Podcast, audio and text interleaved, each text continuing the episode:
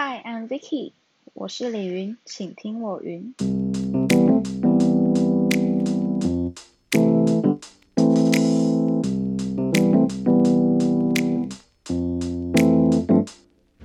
Hello，大家好，又到了每周二请听我云时间，不知道还有没有人每周固定收听我的节目呢？如果有，那谢谢你，今天也一起听我继续呱啦呱啦叽里叽里，嗯，叽里叽里，哎，叽里呱啦叽里呱啦吧。好，相信各位观众朋友，其实你听到前面两句，你就觉得，哎，今天的声音好像有点不一样哦。没有错，我买麦克风了，鼓掌。大家对我每个人的这个反应，我都有听见，好不好？什么音质差啊，白噪音很多啊，背景噪音啊等等。嗯，我只能说，工欲善其事。必先利其器，是吧？所以我就狠下心买了一支麦克风，没有错。那今天我想要跟大家分享，从半熟的水波蛋到全熟的水煮蛋，再孵化成为一只菜鸟。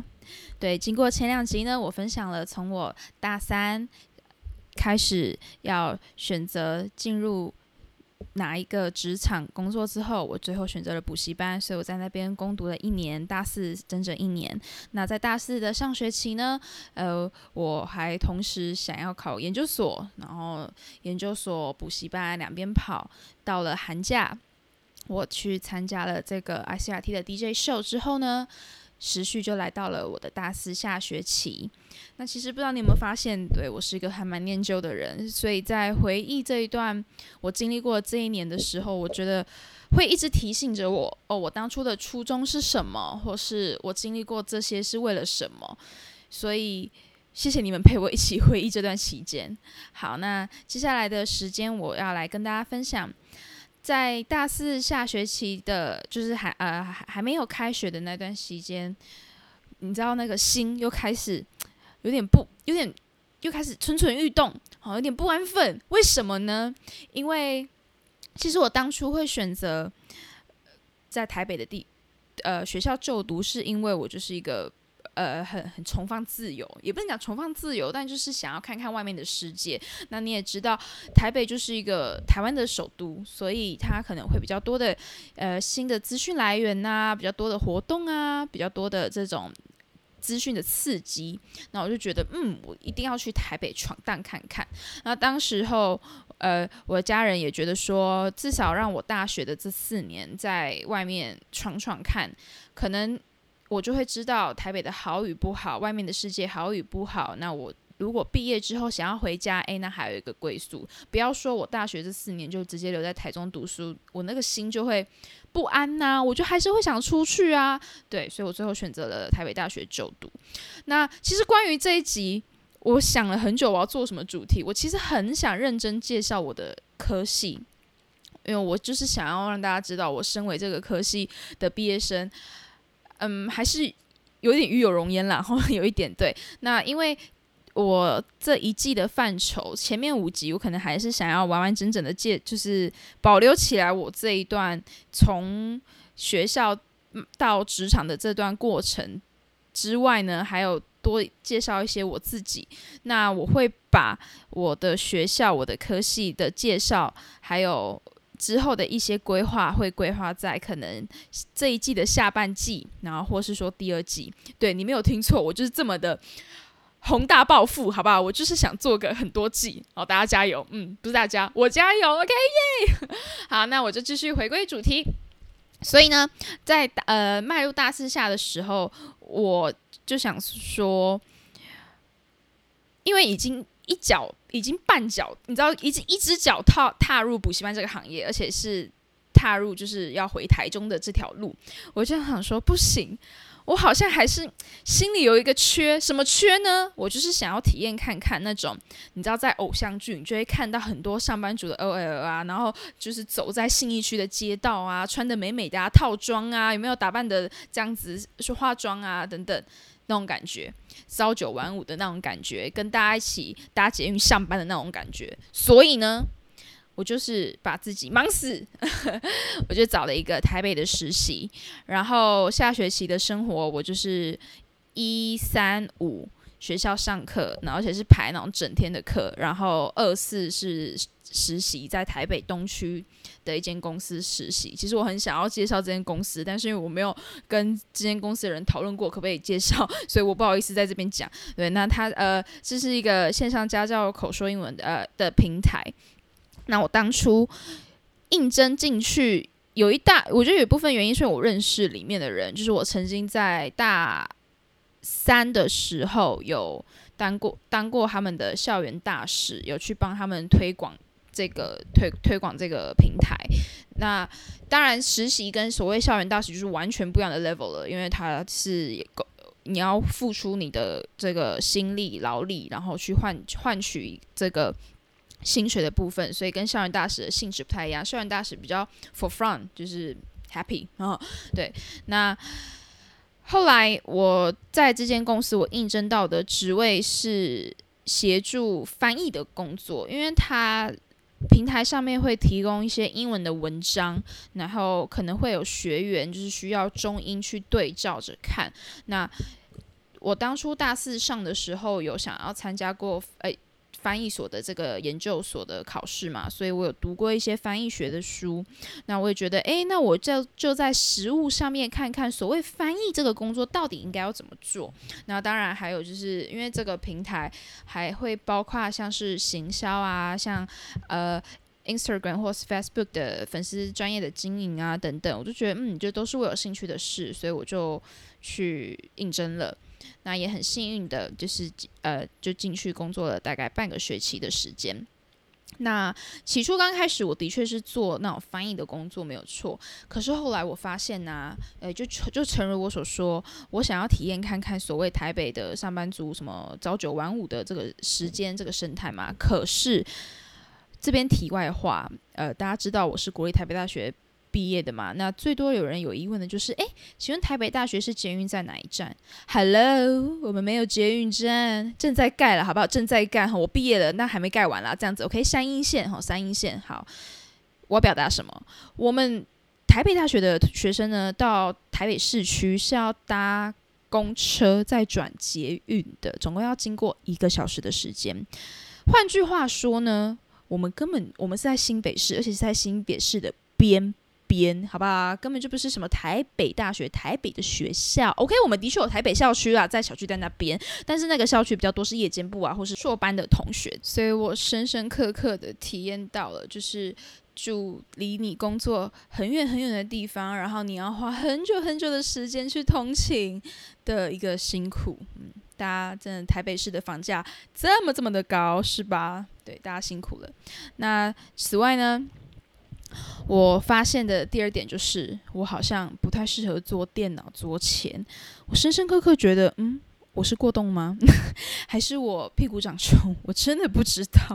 我就发现说，我没办法八个小时坐在电脑桌前面，然后连吃饭好了，就是可能就在自己的电脑桌前面打开你的便当盒，哦，顶多就是我们那边有个沙发区啊，换个沙发区坐在那边吃饭，或吧台区这样子吃饭。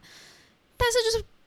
逃离不开那个办公室，我不知道，我就想说，嗯，我好像真的不太适合当假设公务人员好了，他也是这样子的形态，没有错。因为哦，讲到公务人员这个，可能也要拉一集出来讲，因为我身为台北大学毕业的一个学生之之一，这这就是一个我们学校蛮多学生毕业后会去的一个那个。职业这样子，对，那就发现啦，嗯，我真的不适合呢。好，那再来就是要讲到工作内容的部分，前面有说到说我。应征进去的工作是做翻译文章的动作。那当然，因为毕竟我真的不是翻译系出来的学生，那我也没有读过这类的书，就单单只是有一个学期拼过这个研究所考试，所以好像诶有摸到边，大概知道在做什么。但其实我那个功力还是相当之不深厚的。那这个工作呢，有一个姐姐会带我，那她。当然也给予我很多的帮助，就是说，哎，我应该要这边要怎么写比较好啊？这边应该要这样翻是错的哦，这样子。可是越翻到后来，好几次我真的是觉得就是很力不从心，因为很多东西真的是跟你想象的不一样，你要做过才知道。就就如同翻译这件事情，并不是每个英文好的人都可以当。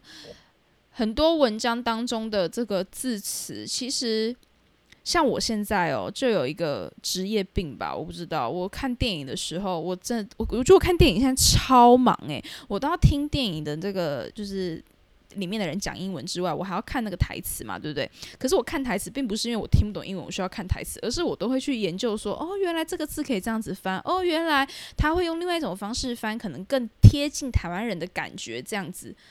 我不知道你们有没有这种 就是感觉，但我我我我就是这么这么的职业病，对。那同样的这个，我在翻译这个文章的时候，我就发现这种里里面的这种专业在里面。这样，那当然，因为我真的修炼还不够，后来呢，我就被拿掉了翻译的这个工作，我就专职在做他们的。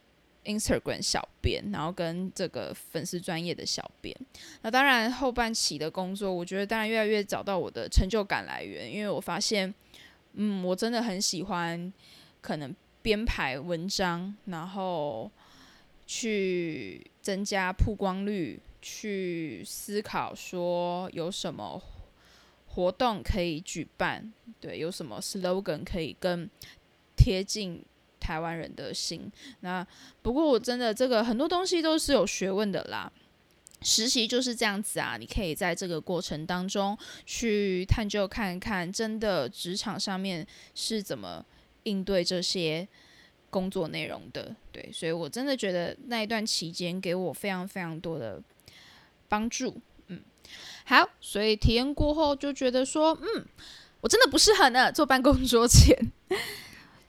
所以我就毅然决然的，的确，我从一开始也没有在我的科系相关的领域就业，然后我找的实习也八八八竿子打不着，我可能现在补习班的工作，不过一直想要拉回我这个从第一集、第二集就在讲的一个观点，对我来说，走过的路都是有它值得的地方的。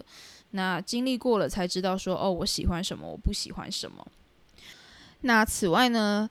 我礼拜二四固定的工作，礼拜一三五是上课。其实我在大四上的时候就把该修的学分都修一修了。大四其实每个人九学分就 OK 了，但我那个学期我修了十四吗？还是将近二十？我有点忘记了。那我修的是一个我们学校的专业英文的学程，就是跟英文有关的。那你说拿到这个？学成证书是要干嘛呢？其实我也不知道，但是我真的觉得那哦，哦对，除了英文之外，我还修了日文。对，一个学期我把日文一二都修完了。可是我真真切切觉得那个学期我活着，你知道吗？我好像前面这三年不太确定自己有没有 真的活着过。但在大四的那一年，我在读着我喜欢的科目。在做着我有兴趣的工作，在好好认真的跟自己说话，问问说：“哎，Vicky，你喜欢什么？哦，原来你不喜欢坐办公桌前。哦，原来你喜欢英文。哦，原来你喜欢日文。哦，原来你喜欢语言学习这样子。对，你知道吗？我好像真的活过来了。那，所以我不后悔说，哦，我大学选择了一个好像不是那么喜欢的科系。”但我想要分享，前两天有个同学他传了这样子的话给我，给我们哈。他说，有一位老师跟我说过，大学就像你的名牌一样，永远会跟随着你身旁。不论再好的名牌物品，都只是一时的装饰而已。大学才是自己真正名牌，没有错。这我真的觉得这个这句话。每一个在台湾长大的人，应该都是我们非常非常在意在哪一所学校毕业的。大学的声那个名声不够响亮，那我就再去考更高更好的研究所，让自己的名牌更好看一点。那因为我现在仅此于大学毕业而已，我就只能拿我这个国立台北大学这个名牌跟在我的身上。但是我不后悔，我在做着跟我不相干的工。不相诶，跟我的戏不相关的工作。可是，其实这一段时间，我更必须要告诉自己说，因为我选择了不同条路，我必须要拿出更多的努力去证明自己。哦，我走别条路也可以行的。因为很多同学会看到我说：“哎，他很羡慕我，好像找到自己喜欢的事物在做，觉得我很像很开心。”但是其实这背后，我都一直不断的告诉自己：“那你就要做的更好啊！你明明就有一个好好的路，那边都那个石子都给你铺上了，红地毯都给你铺上了，你为什么不好好的就是走那一条路？然后你偏偏要选择一个你必须好像从头来过的路啊？对我就是我就是想。”因为你不会知道自己在做这些，你可以获得实实在在的成就感的工作的时候，你的内心是有多么的踏实。就像我刚刚所说的，我不断的跟自己的对话，我除了问我自己，我当然也要听我自己的声音啊。我的理，我的理智，我的身体都告诉我说：“哦，you like it，哦，你很喜欢，你很 enjoy 这一切这个过程。”我的我自己给我自己是非常多的反馈的，所以时序就接近了毕业，我要做选择了，到底应该回去台中的补习班，还是其实我也可以在台北继续在这间实习的公司，或是直接在台北找工作也可以。那当然，这背后有很多的个人因素、家庭因素也都有。我后来就选择了台中的补习班，你知道吗？人的一生啊，平均来说，你如果二十二岁就出社会，那你领到这个国家要给你的退休津贴的时候，大概是六十五岁。也就是说呢，你有四十三年的时间都会在工作这件事情上。那当然，这四十三年这是一个非常平均值啊。你当然也可能前几年就赚了好多好多钱，你就可以很早很早退休。尤其是我们现在就是一个强调哇财富自由啊，哦我要赚被动收入啊等等的一个时代。那所以当然因人而异。但我只想表达，这在面对工作这件事情上，我觉得找到自己存在的价值，还有把每一天都过得有意义。这两句话是我从毕业到现在工作以来蛮大的心得。那这边分享一句我很喜欢的话，叫做 “Make today count”，让每一天都有意义。这呃这本书啦，它它其实是一本书的书名。那当然，它当然它也就是一个座右铭这样子。呃，作者 John C. Maxwell 呢，他说：“The secret of your success is determined by your daily agenda。”你成功的背后是决定于你每天的这个行程。好，agenda 这个字其实它是议程啦。那这边我把翻译成，因为 daily agenda 嘛，就是你的每天的行程。就诚如我所说，我在下学期每一天工作、上课、再工作，因为我。呃，假日就会回台中的补习班工作。那其实五六在补习班，礼拜天我还加了，我还接了一个家教。那不断的认识自己，对，那不断的跟自己对话。其实我真的只是希望余生都没有遗憾。每一天我都不断的在做尝试，不断的在做改变。那从不同的人身上得到很多的反馈。我其实真的啦，我就是一个很需要别人去认同的人。这我觉得我不会耶，但是谁不是？谁不希望得到别人的赞美？当然，这中间我还是必须回过头来问问自己：那你有赞美过你自己吗？你有认同你所做的事情了吗？你你知道吗？你其实，在最后人生的最后陪伴的还是只有你自己。当你合上眼的那一刹那，你。能够对话的，就就是你自己，所以我非常重视我的感觉，不管是在面对生活，不管是在面对工作，我希望我之后都是开心的，对，那也希望是有意义的这样子。好，这集的最后呢，还是来个总结。其实回过头来看。你现在会成为的样子，一定都是你过去所导致、所形成的。